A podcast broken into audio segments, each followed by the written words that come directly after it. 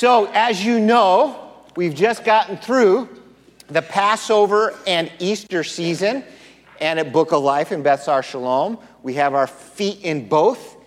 The Jewish community just ended Passover last night.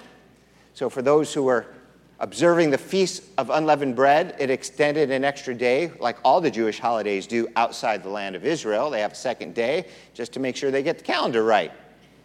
And I was telling people, because I usually follow those traditions, it's like, man, I can't wait to sink my teeth into a donut. you never think you miss leaven until you're without it for a week. And so I drove by the donut shop and it was closed. And I was so disappointed.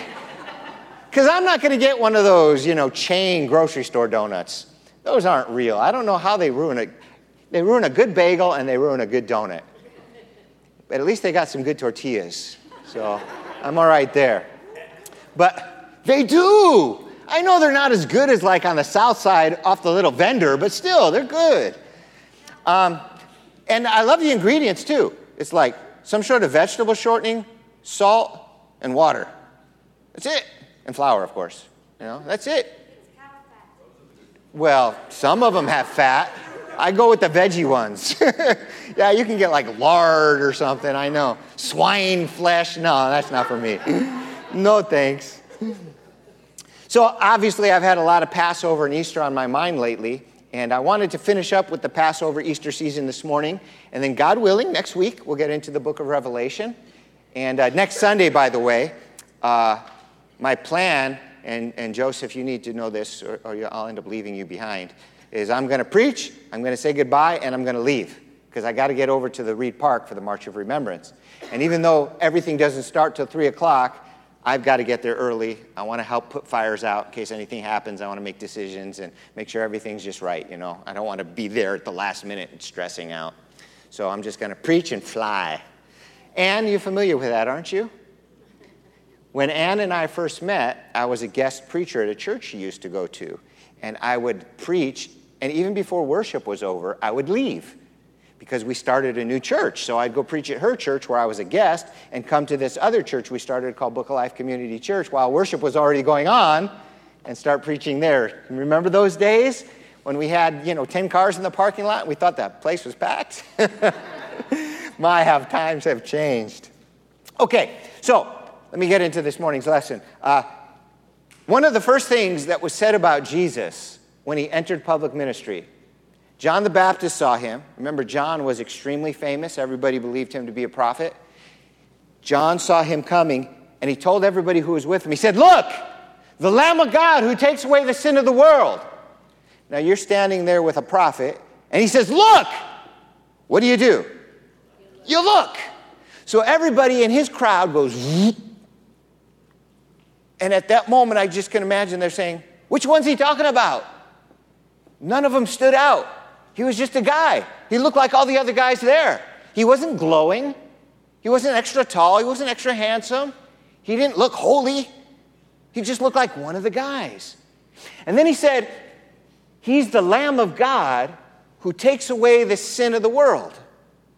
And I'm sure they're looking at each other saying, What's he talking about? That's weird. I mean, you know the story, but they didn't know the story. They didn't know Jesus. It'd be kind of like me today, right now. Somebody walks in and I say, Look, the loaf of bread who gets buttered on both sides. You'd be like, What? I know that means something, or you wouldn't have said it. What do you think it means? And he never answered. He didn't tell him what it meant. And so I'm sure they had to go home and talk about it and try to figure it out for quite a while. You know he was called the Lamb of God who takes away the sin of the world because you know he died for your sins as a lamb. But the question I want to ask you today is why was he called the Lamb? There are a lot of things sacrificed in the temple doves, and dove stands for peace, and he's the Prince of Peace. Maybe he should have been the dove of God who takes away the sin of the world. I think uh, bullocks, you know, bulls were offered. They're bigger, they're more valuable. Why not the bull of God? Who takes away the sin of the world. And it's not like he just had to pick one and that was the random one he picked. No, there was a reason he called him specifically the Lamb of God who takes away the sin of the world. And the answer to that question, why he's called the Lamb, and not the bull or the dove or something else, is in the Passover story. And its fulfillment is mentioned in 1 Corinthians chapter 7. Here's what it says. You must remove the old yeast of sin so that you'll be entirely pure. For our Passover festival is ready now that Christ, our Messiah, our Passover lamb, has been sacrificed. So when Paul the Apostle wrote, he said that Jesus is our Passover lamb, our Passover sacrifice. Uh, some of you know this story, but let me just give you a quick summary of the Passover story. We're going back 1,500 years before Jesus. So think about that for a minute. If we went back 1,500 years right now, where would that put us?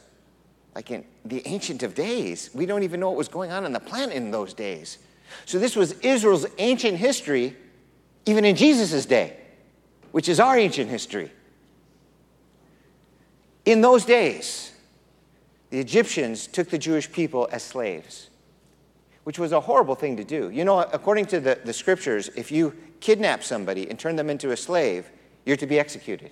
It's for the death penalty. Kidnapping brings the death penalty. It was, it was against the law, it was wrong, it was evil. And if you did that to a total stranger, that's just the height of evilness. But you know what's even worse? They didn't do it to total strangers, they did it to friends. And not just friends, the Jewish people are responsible for saving Egypt and making it one of the most wealthy and prosperous and powerful kingdoms on the planet at that time. So the Jewish people prospered Egypt, but then the Egyptians saw how multitude, how, how many Jewish people there were becoming, and so they decided to turn them into slaves. It's just wrong. It was just bad. It was an evil thing to do. But God promised to redeem them. So Moses told Pharaoh, let the people go. By the way, this isn't just a Pharaoh statue. This is probably what the this is the Pharaoh of the Exodus. There was the Pharaoh of the oppression and the Pharaoh of the Exodus, and the conservative archaeologists would would probably, this is probably the Pharaoh of the, of the oppression. So when Moses was a baby, this was the Pharaoh. This is his face. If you want to do more research on that yourself, you want to look up Thutmose III and Amenhotep II. And uh, from a conservative perspective, these are the guys. So anyway, he told, he told um, Pharaoh, let my people go. And speaking of archaeology, where we get this kind of stuff, when was the story of Moses written? the Bible critics, they like to say everything was written much later and they just told you the story about the past. Like it was made up, it was just a story. And there's so much evidence that that's not true. Just the word Pharaoh in the Exodus story is evidence that that's not true. Just the word Pharaoh shows us that the story was written back in the days of Moses. How can that be, Steve? Because shortly after that time, even in the Bible, you start seeing the pharaohs are named. Kind of like today. We don't just say, oh, yeah, the president. We might in today's culture. But if I was talking about history, I'd give him a name President Bush. I'd have to say the first Bush or the second Bush or President Washington, the first president, or Abraham Lincoln. Otherwise, we don't know which president because we had so many. Well, they had lots of pharaohs, so they named them. But early on in their history, they didn't name them, they just said Pharaoh. So the fact that he's not named in the Exodus story tells us that the story was written a long time ago, prior to when they started naming them. By the time we get to the kings of Israel, they're already being named. And we see a Pharaoh coming into Israel and conquering right away after the temple was built. So we know what he looks like. We know the story was authentic to Moses. Moses wrote it, not some guy many years later putting Moses' name on it. Well, the Pharaoh said, No, I'm not going to let the, the people of Israel go. I don't honor you. I don't honor your God, and you guys are valuable as slaves. You're staying right here. So God started a string of plagues on the Egyptians to inspire to let them go. God started sparing the Jewish people the plagues and just started putting them on the Egyptians. But the worst plague, the last plague, the tenth plague, was going to be the death of every firstborn in the house. And God told the Jewish people, You will not be spared from this one. The only way to keep somebody from dying in your household is by taking a lamb, a spotless lamb, sacrificing it, putting its blood on the doorposts of your house. And then when I come through Egypt to kill all the firstborn, if I see the blood on the door, I will pass over. And that's where we get the word Passover from. It's interesting to me that out of all the plagues, God would have chosen the worst of the ten to also put on Israel. Why did he do that? Well, I can't say for sure. But it's kind of like God made no distinction between the Egyptians and the Jews on that day. Kind of like all have sinned and fall short of the glory of God. And the only way to get saved is the same you must believe in the blood of the Lamb. Sound familiar? And as I pointed out to the people at the Passover supper, they had to take the blood in, from the bucket at the, at the base of the door with a brush of hyssop and put it up on the top and put it on the sides. So that imagery would have been in our minds here. They had no clue what they were doing, no clue whatsoever. But we look back and we're like, whoa, the Lamb of God who takes away the sin of the world. I get it. God was drawing a picture on the door of Jesus thousands of years ago, 1,500 years before Jesus was born. So the Jewish people could be redeemed, but only by sacrificing a pure and spotless lamb. And by the way, that word spotless is in there for a reason. They had to examine a lamb, and if the lamb had spot, they couldn't use it, nor were they allowed to break any of its bones. Later on, we get to Jesus, and the scripture says this about him You were rescued from the useless way of life that you learned from your ancestors. You know that you were not rescued by such things as silver or gold that don't last forever. You were rescued by the precious blood of Christ, that spotless and innocent lamb. So Jesus is called the Lamb of God. And just like the lamb saved the people in Egypt, Jesus' sacrifice saves us from sin today. The lamb had to be spotless, which meant pure. Jesus was pure, he was spotless, the only man who ever lived without sin. And it specifically said they couldn't break any of its bones. Now, I've never butchered an animal, but I can imagine it'd be very hard to butcher an animal without breaking any of its bones. Why couldn't they break the Passover lamb's bones? So when Jesus was crucified, it was on the eve of Passover, and usually crucifixion could take some days. It was a very slow, torturous death. It was done that way on purpose. But if they wanted to speed it up for any reason whatsoever, like so they could all start the Passover, I mean, the irony and the hypocrisy of that, you know, let's murder these men ultra fast so we can go worship God for Passover. But they wanted to murder the men ultra fast, and their way of doing that was by breaking their legs. Because during the crucifixion process, your body would be hanging on the cross. It was very hard to breathe. Most people died of suffocation. In order to take a breath, you had to push up on the spikes in your legs so you can extend your diaphragm and take a breath. and then collapse again. It was, it was torture. Well, so what they would do is break the legs of the guys on the cross so they couldn't push up and take their breath and they would suffocate. When they got to Jesus, they were going to break his legs, but he was already dead. And to make sure, that's when they stabbed him in the side to his heart, and blood and water came out, which demonstrated he was already dead because the blood and the water were separated. And it proved he was dead because they stabbed him in the heart and he didn't do anything. He was dead. So they didn't break any of his bones. It was a prophecy way back, just like this one, but even more precise because the scripture says, Not a bone of him shall be broken. So he's called the Lamb of God. And just like the lamb saved the people in Egypt, Jesus' sacrifice saves us from sin today. That prophecy I read to you, there's several of them in the Old Testament. Probably the most famous one is in Isaiah chapter 53, why he's called a lamb and not a bull and a dove. But before we go to Isaiah 53, I want to go to a New Testament passage that talks about Isaiah chapter 53. Philip the evangelist, one of the deacons, Acts chapter 8. An angel of the Lord said to Philip, Get ready and go south to the road that goes from Jerusalem to Gaza. So Philip got ready and went. I want to point something out to you. The angel of the Lord said to Philip, Get ready and go south to the road that goes from Jerusalem to Gaza. Sometimes people will tell me, Hey man, I'm moving to wherever. We'll say Idaho. Well, why are you moving to Idaho? Because God told me to go. And I'm like, No, He didn't.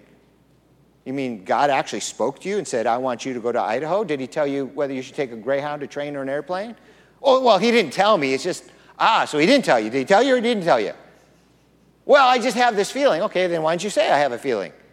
In other words, why don't you just say I'm going to Idaho because I want to? Oh, it's more than that, Steve. Okay, because you really want to. oh, I think God wants me to go. Well, you think He wants you to go, but do you know He wants you to go? Oh, yeah, I know. How do you know? Because He told me. Oh, He told you? Well, He didn't tell me. We got to stop putting words in God's mouth. When God says something, He says it.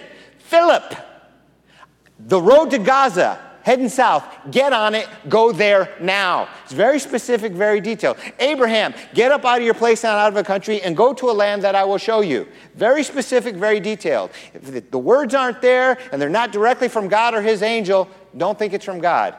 Just think you're being a little emotional, a little flaky, and don't just say God's telling you. Is it possible God wants you to go to Idaho? Absolutely. But let him tell you if he wants you to go to Idaho. He'll tell you. You don't have to guess. Well, how's he going to tell you? I don't know. He told me to go to Bible college. he told you? No, he didn't tell me. I was offered a ministry position, and they said, if you're going to work with us, you got to go to Bible college and we'll pay. Okay, I'll go. God didn't tell me, but he opened the door. It was the only door that opened. All the other doors were shut in my face. I went to the police academy. I graduated up towards the top of my class. And every job I applied for, they just shut the door on me. And then they finally offered me a job somewhere. Finally. And then they called me and said, Sorry, we got a hiring freeze. We can't hire anybody right now. The county shut down all our funds. And then I got the phone call Hey, you want a ministry position, but you got to go to Bible college? I'm like, Yeah. There's more to it than that, but I'm giving you an example of how God can work without telling you anything. So I didn't go to Bible college because God told me to go. I went to Bible college because God sent me without telling me be very careful that you don't put words in God's mouth. If He wants you to know something, He'll tell you. And if He doesn't want to tell you, He'll make it happen one way or the other. But don't presuppose God's will upon your feelings. It's a very unwise course of action. So the angel of the Lord told Philip, Get ready, go south to the road that goes from Jerusalem to Gaza. So Philip got ready and went. Now, an Ethiopian eunuch was a, who, now, an Ethiopian eunuch who was an important official in charge of the treasury of the Queen of Ethiopia, was on his way home. He had been to Jerusalem to worship God and was going back home in his carriage. A lot of data in those sentences. He's Ethiopian. Okay, we know the country he's from. What you may not know, back in those days, Ethiopia was a wealthy, prosperous, influential, powerful nation. Not like today. So we know that this guy was somebody extremely influential. He was an Ethiopian official in charge of the treasury of Ethiopia. Ethiopia was one of the most wealthy countries in the world. Imagine if I said, Oh, yeah, this is Fred. He controls the treasury of the United States of America. He holds the checkbook, he decides who gets the money and when, and the Queen of Ethiopia trusts him to manage all the money. So he was a big shot. He was Ethiopian, so we know he wasn't Jewish. Why is that significant? For two reasons. First of all, he was just in Jerusalem worshiping. Why? He's not Jewish. Well, you don't have to be Jewish, even in those days, to worship the one true and living God. But the fact that he went to Jerusalem tells us he believed in God, but he never converted to Judaism. This is what's known in Jewish history as a God-fearer, and it's also in the Bible. Somebody who's not Jewish but believes in the God of Israel but never converts. He was a good man, a man of God. And God wanted him to hear the gospel. Why him? That's a good question. My guess is because he wasn't Jewish and because he was a powerful nobleman. Two, two big bangs for your buck in preaching the gospel to this guy. So Philip the deacon is sent to him. And as he rode along, he was reading from the book of the prophet Isaiah. Again, how did he have in his possession a book of the prophet Isaiah? He was a wealthy, influential man. Nobody had a personal possession of the book. A synagogue might have had one, but not an individual unless he was wealthy. And he was reading the book. He was literate. What percentage of the population in those days was literate? Just a few percent. So he was educated, he was literate, he was wealthy, he was influential, he followed God, and he was studying the scriptures on the way home from worshiping God. This is a man of God. I'm going to meet him someday. He will be in heaven, and I will meet him. So, the Holy Spirit says to Philip, ah, this, this part's not even an angel now. Now we got the Holy Spirit speaking to Philip. Go over to him, go over to the carriage, and stay close to it. Okay, very detailed, very specific, not a feeling, not a sensation. Philip, there's that carriage. Run up to it and stay near it. Okay, God. He runs over to it, he stays near it. So Philip ran over and heard him reading from the book of the prophet Isaiah. And he asked him, Do you understand what you're reading? The Holy Spirit backs out now. Philip knows what to do. Philip's an evangelist. Nobody's got to tell him from this point what to do. It would be the same with you, you know? I have no doubt if somebody sat next to you on the park bench and started reading out loud the book of Isaiah or Romans, you'd probably say something. If you're an evangelist, you'll definitely say something. See, so we asked him, Do you know what you're reading? And the official replied, How can I understand unless someone explains it to me? And he invited Philip to climb up and sit in the carriage with him. Okay, let me tell you what you don't know that's going on here. How can I understand it? He wasn't raised from a Jewish environment. Jewish people in these days were from childhood. They memorized scripture. They went to the synagogue all the time and they studied the prophets. Philip knew this stuff. Plus, he was filled with the Holy Spirit. This guy was a foreigner. Maybe this is the first time he's ever read the book. Maybe he just bought it in Jerusalem. And he's reading it. he's like, Who's Isaiah? And, and it doesn't make sense. I don't get it. And now he sees this Jewish guy walking right next to his carriage. He doesn't know God sent him. Steve, how does he know he's Jewish? Well, he looked Jewish. See, Jewish people were supposed to dress differently than everybody else so that you could identify them just by looking at them. They had fringes on the borders of their garments. Most Romans and Greeks didn't have the same facial hair, the same type of clothing. He wasn't wearing a toga, he had fringes, he had full facial hair, dark skin, but not like an Ethiopian. I know that this is a Jew. Hey, can you explain it to me? Of course, I'm Jewish. I can explain it to you. Kind of like you. Um, imagine somebody coming to this country for the first time from Africa, but from a part of Africa where they've never heard about Jesus, but they speak English. And they ask you, you, you American? Yeah, I'm American. You a Christian? Yeah, I'm a Christian. Who's Jesus? you're going to know what to say. You know exactly who he is. And then you can sit and share the gospel with them. That's exactly what happened here. The only difference is God set it up. Because God wanted this guy to hear the gospel at this time. By the way, that gives me a lot of hope. Sometimes we, we hear, hear these people saying, Oh, but what about the poor guy who lives in Papua New Guinea in the bushes who will never hear the gospel? I don't worry about that guy. When he's ready to hear the gospel, he'll, he'll, he'll hear the gospel. God takes Philip out of one place and pops him into another miraculously. In the book of Revelation, angels fly through the sky preaching the gospel. I am not worried about anybody hearing the gospel. Our responsibility is to preach it, not to worry about the people we never meet who we can't preach it to. Anybody's ready for the gospel, they'll get the gospel, even if that means God has to rearrange your molecules and replace you in that location, like he does with Philip a little later. After he baptizes this guy, God just snatches him out of there and puts him somewhere else where he's needed. So, how can I understand unless someone explains it to me? And he invited Philip to climb up and sit in the carriage with him. And the passage of scripture which he was reading was this Isaiah chapter 53. He was like a sheep that is taken to be slaughtered, not an ox, not a dove. Like a lamb that makes no sound when its wool is cut off. He did not say a word. He was humiliated, and justice was denied him.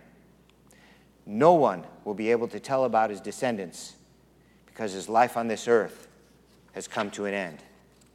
So the official asked Philip, Tell me, of whom is this prophet saying this? Of himself or someone else? That is a good question. Of whom does the prophet speak? This isn't ancient. I get asked this question all the time. When I st- talk to Jewish people, they say, Hey, man, you're Jewish. Why do you believe in Jesus? We don't believe in Jesus. We're Jews. I say, I do believe in Jesus. Why? I show them this passage, Isaiah chapter 53. And almost every time, here's how I'll do it I'll say, Here, read this. Boom. And they'll read the chapter. You have to go home and read it if you don't know it. And they'll say, Yeah, that, that's Jesus, but that's from the New Testament, right? I'll say, No, that's from the Jewish Bible. And there's silence. They're waiting to see if I'm going to laugh, like I just lied to them. It's from the Jewish Bible? Oh, you must have a Christian version of it. Like, no, that's exactly what your Bible say if you go home and take it off your shelf. They're, they're, they're perplexed. How can there be a chapter in the Jewish Bible that plainly talks about Jesus when the Jewish people don't believe in Jesus? They are dumbfounded. And their gears are spinning. They know I'm not lying, or at least they're not sure, but there it is in black and white. And they're like, how can this be? Sometimes they'll say, Whoa, wonder what the rabbi will say about this. I say, I'll tell you exactly what they'll tell you. Here's what the rabbi say about that chapter of scripture. And by the way, did you know they won't read it in the synagogue? It's been left out? No, yeah. It's in the Bible, but it's not in the readings in the synagogue. Here's what they'll say they'll say, That chapter is talking about the nation of Israel. And almost immediately they'll say, That doesn't make any sense. And I'll say, You're right, it doesn't make any sense. They'll say, It can't be talking about Israel. And I say, You're right, it can't be. And often that ends our spiritual conversation because their world has just been blown inside and out. And it's enough. I leave them with it. Let them go home and think on it. Let them go home and pray on it. It's a very powerful chapter, and I encourage you to read it. So, of whom does the prophet speak? Of himself or someone else? Then Philip began to speak, starting from this passage of Scripture. He told him the good news about Jesus. He believed, he got baptized, and Philip got spirited away. Not only is the death of the Lamb, the sacrifice of the Lamb mentioned in Isaiah chapter 53, but his resurrection is also implied very strongly in this chapter. Isaiah 53, verse 8. He was arrested, sentenced, and led off to die and no one cared about his fate. He was put to death for the sins of his people. And then in verse 11, it says, After a life of suffering, he will again have joy. After a life of suffering, he will again have joy. He will know that he did not suffer in vain. So I will give him a place of honor, a place among the great and powerful. Obviously, there's going to be a resurrection. Because he willingly gave his life, he took the place of many sin- sinners. The Easter story, the Passover story are one story. One talks about the death, the other talks about his resurrection. It's one story. You can't have either without the other. You might find this interesting. The word Easter doesn't occur in the Bible. Actually, in the old King James, it does, one time. And yet, the word that's translated Easter, that one time, every other place it's translated in the Bible, it's translated as the word Passover. Passover and Easter are one holiday. Unfortunately, they were torn apart but now we know how they go together. Jesus is the Lamb of God who died for our sins on Passover, and part of Passover, the third day, is the Feast of First Fruits, and Jesus rose from the, from the grave as the first fruits of those who rise. So all of this comes together in one simple verse. It says, Philip preached to him the good news of Jesus. For God so loved the world that he gave his only begotten Son, that whoever believes in him will not perish, but have everlasting life. Please join me in prayer. Lord God, I believe in Jesus, and I pray that you would help me and help us to believe in him stronger and stronger and more and more. And that it wouldn't just be an, an intellectual faith, but a working faith, a faith that we live out in a godly and spiritual way. Help us to be good and godly people. And as you sent Philip to preach the gospel, send us, maybe in less dramatic ways, but help us to preach the gospel with other people that they might come to know you. For it's in his name we pray. Amen.